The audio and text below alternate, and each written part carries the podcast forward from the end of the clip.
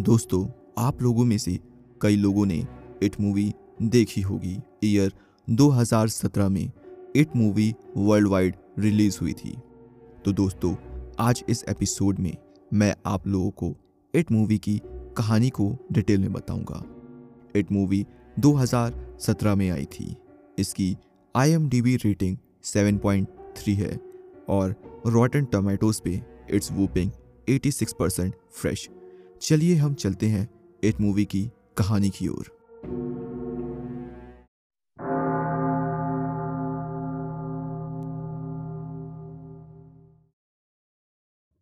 Clown या joker काफ़ी funny होते हैं, लेकिन जब उनको डरावने तरीके से दिखाया जाता है तो वो बहुत ही क्रीपी और खौफनाक लगने लगते हैं।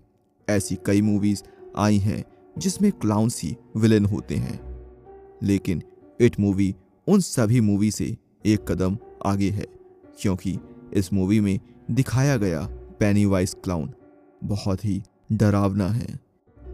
ये कहानी डेरी मेन नाम के एक छोटे से गाँव की है, जहाँ एक बच्चों का ग्रुप था, जिसे अक्सर उसी शहर में रह रहे कुछ दूसरे बड़े बच्चों के द्वारा सताया जाता था।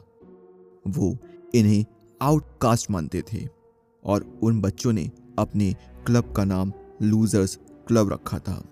इस शहर में कुछ लोग, खास करके बच्चे, बहुत ही रहस्यमय तरीके से गायब हो रहे थे।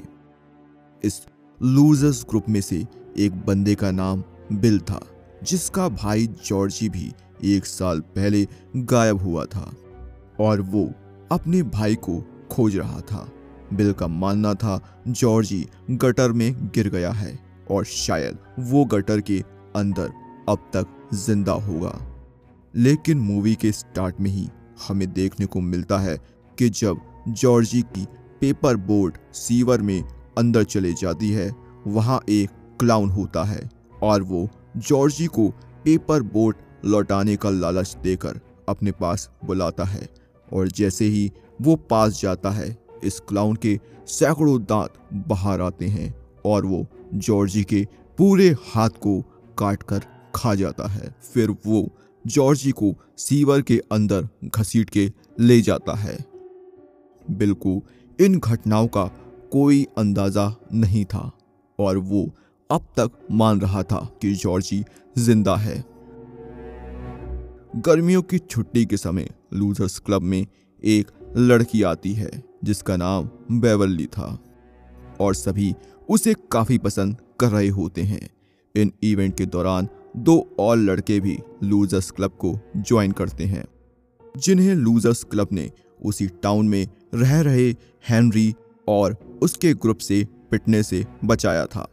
उनमें से एक लड़का, जिसका नाम ब्लेस था, वो बच्चों के गायब होने वाले रहस्य पर कुछ रिसर्च किया होता है।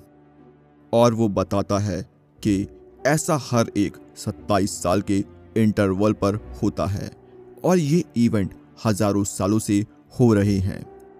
और फिर ये एक साल तक चलते हैं और फिर से 27 साल बाद ही होते हैं।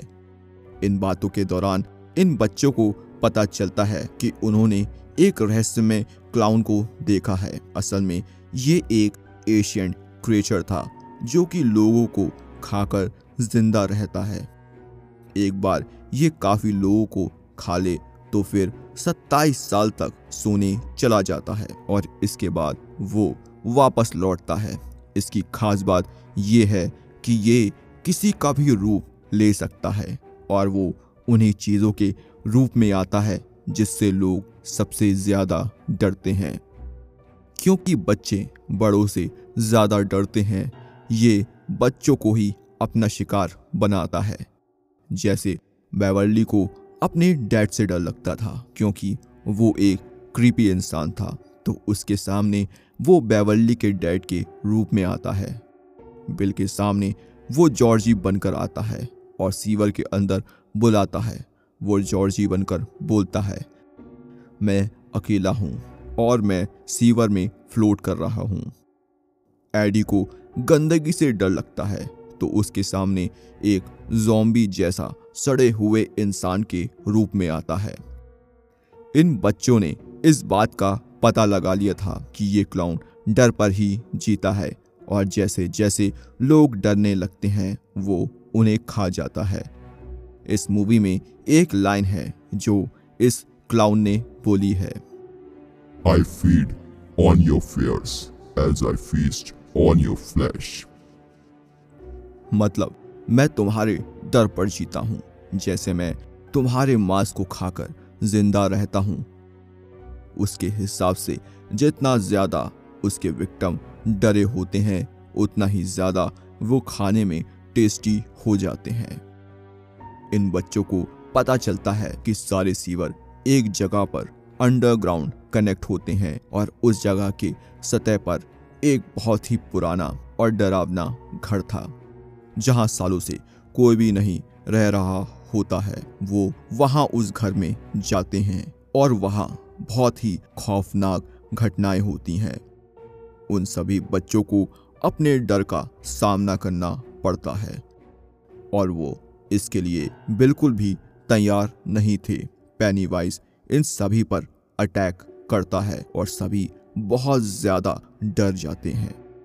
वो किसी तरह जान बचाकर घर से निकलते हैं, लेकिन घटनाओं के दौरान एडी का हाथ टूट जाता है। बाहर निकलने के बाद इन बच्चों में आपस में झगड़ा हो जाता है, क्योंकि इन सभी का मानना था कि वो सब इस क्लाउन का शिकार बन रहे हैं, क्योंकि बिल ने अपने भाई जॉर्जी को खोजने के चक्कर में उन सभी को इन घटनाओं में घसीट लिया है और वो सभी अलग अलग हो जाते हैं। लेकिन कुछ ही दिन बाद उन्हें पता चलता है कि पेनीवाइस बेवर्ली को उठाकर सीवर में ले गया है। बिल सबको ये बात बताता है और ये बच्चे एक बार फिर से यूनाइट होते हैं अपने अपने डर का सामना करने के लिए। अदर साइड ऑफ़ स्टोरी में हेनरी जो कि शहर में सबको परेशान करता था, वो पेनीवाइस के कंट्रोल में आ जाता है और पेनीवाइस उससे अपने ही डैड का कत्ल करवाता है। पेनीवाइस को पता होता है कि ये बच्चे उसका सामना करने आएँगे और वो हेनरी को अपने काइंड ऑफ़ प्रोटेक्टर के रूप में रखता है। अब ये बच्चे घर के अंदर जाते हैं, जहाँ माइक की लड़ाई हेनरी से होती है और माइक हेनरी के सर पर पत्थर मारकर उसे बेहोश कर देता है। फिर ये बच्चे कुएँ के अंदर जाते हैं और सीवर में पहुँच जाते हैं। वहाँ पहुंचकर उन्हें पता चलता है कि उनका एक दोस्त स्टैन मिसिंग है। वो स्टैन को खोजने लगते हैं और उसका नाम ज़ोर ज़ोर से पुकारने लगते हैं।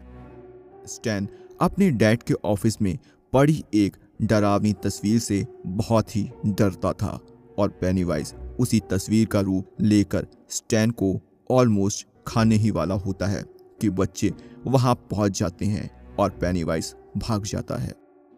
स्टैन इस बात से बहुत ही ज़्यादा डिस्टर्ब हो जाता है और उसे लगता है कि उसके दोस्तों ने उसे छोड़ दिया था। कुछ ही देर में ये बच्चे सीवर के सेंटर में पहुँचते हैं, जहाँ बेवर्ली का शरीर हवा में उड़ रहा होता है। पेनीवाइज बेवर्ली को खा नहीं पाता है, क्योंकि वो लास्ट मोमेंट तक उससे डरती ही नहीं है। ये बच्चे बेवल्ली को ज़मीन पर लाते हैं और वो होश में आती है। इसके बाद पेनी वाइज इन सब पर अटैक करता है और सभी बच्चों को अपने डर का सामना करना होता है। लेकिन इस बार ये बच्चे काफ़ी स्ट्रॉन्ग थे और मूवी का सीन जिसमें पेनीवाइज लगातार अपने रूप बदलता है बहुत ही रोचक है। एक सिचुएशन आता है, जहाँ पर पेनीवाइज बिल को पकड़ के बाकी बच्चों को बोलता है कि वो उसे बिल को खाने दे, वो उन सबको छोड़ देगा और 27 साल के लिए सोने चला जाएगा। जितने दिन में वो बड़े हो जाएँगे और उन पर कोई खतरा नहीं होगा। लेकिन बच्चे नहीं मानते और पेनी वाइस पर बार बार हमला करते हैं। अपने आप को खतरे में देखकर पेनी वाइस कुएँ में भागकर गायब हो जाता है। लेकिन मैं हंड्रेड परसेंट श्योर हूँ कि वो अब तक मरा नहीं है। वो फिर से 27 साल बाद वापस आएगा, जब ये बच्चे बड़े होंगे।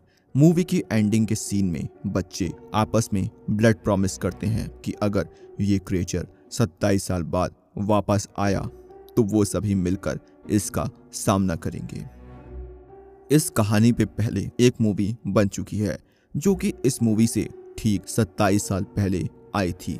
साथ ही ये कहानी 1989 के आसपास की है। तो प्रेजेंट टाइम पर बेस इसकी एक सीक्वल भी 2019 में आ चुकी है, जिसके बारे में मैं आने वाले एपिसोड में बताऊँगा। इस मूवी का नाम इट इसलिए है क्योंकि बच्चों को इस क्रिएचर के बारे में कुछ पता नहीं था और वो लोग इसे इट बोलकर बुलाते थे।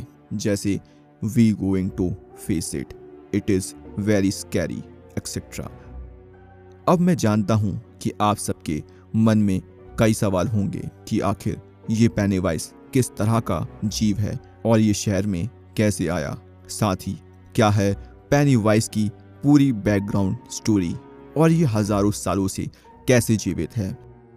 तो आप लोग चिंता ना करें, क्योंकि मैं अगले एपिसोड में आपको पेनीवाइस की पूरी हिस्ट्री और डिटेल्स बताऊँगा। तो अगर आप उस एपिसोड को मिस नहीं करना चाहते हो तो हमारे चैनल को सब्सक्राइब करें। साथ ही आपके पास कोई सजेशन या फीडबैक हो तो कमेंट करें लाइक करें और ज़्यादा से ज़्यादा शेयर करें। मैं सिद्धांत, मिलता हूँ अगले एपिसोड में। तब तक के लिए अलविदा।